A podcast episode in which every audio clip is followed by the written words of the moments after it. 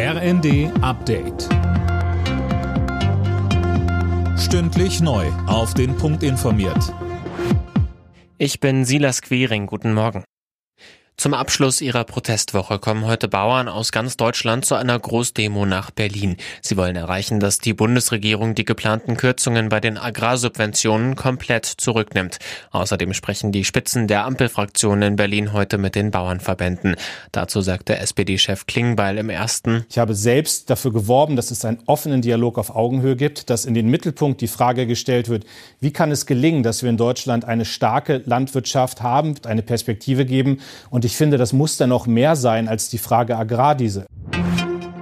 In Potsdam sind rund 10.000 Menschen gegen rechts auf die Straße gegangen. Auch Kanzler Scholz und Außenministerin Baerbock kamen zu der Demo. Beide wohnen in Potsdam. Daniel Bornberg berichtet. Der Potsdamer Oberbürgermeister hatte zu der Demo aufgerufen, nachdem ein Geheimtreffen von AfD-Politikern mit bekannten Rechtsextremen publik geworden war.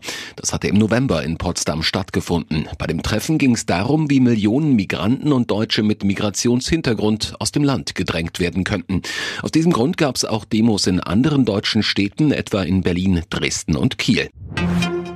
In der Fußball-Bundesliga hat Borussia Mönchengladbach den VfB Stuttgart geschlagen. Die Gladbacher setzten sich zu Hause mit 3 zu 1 gegen den Tabellendritten durch. Keinen Sieger gab es zuvor im Duell von Bochum und Bremen. Die Partie ging mit 1 zu 1 zu Ende.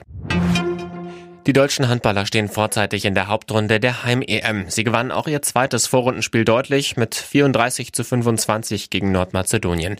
Das dritte Gruppenspiel findet morgen Abend statt. Gegner ist Frankreich. Alle Nachrichten auf rnd.de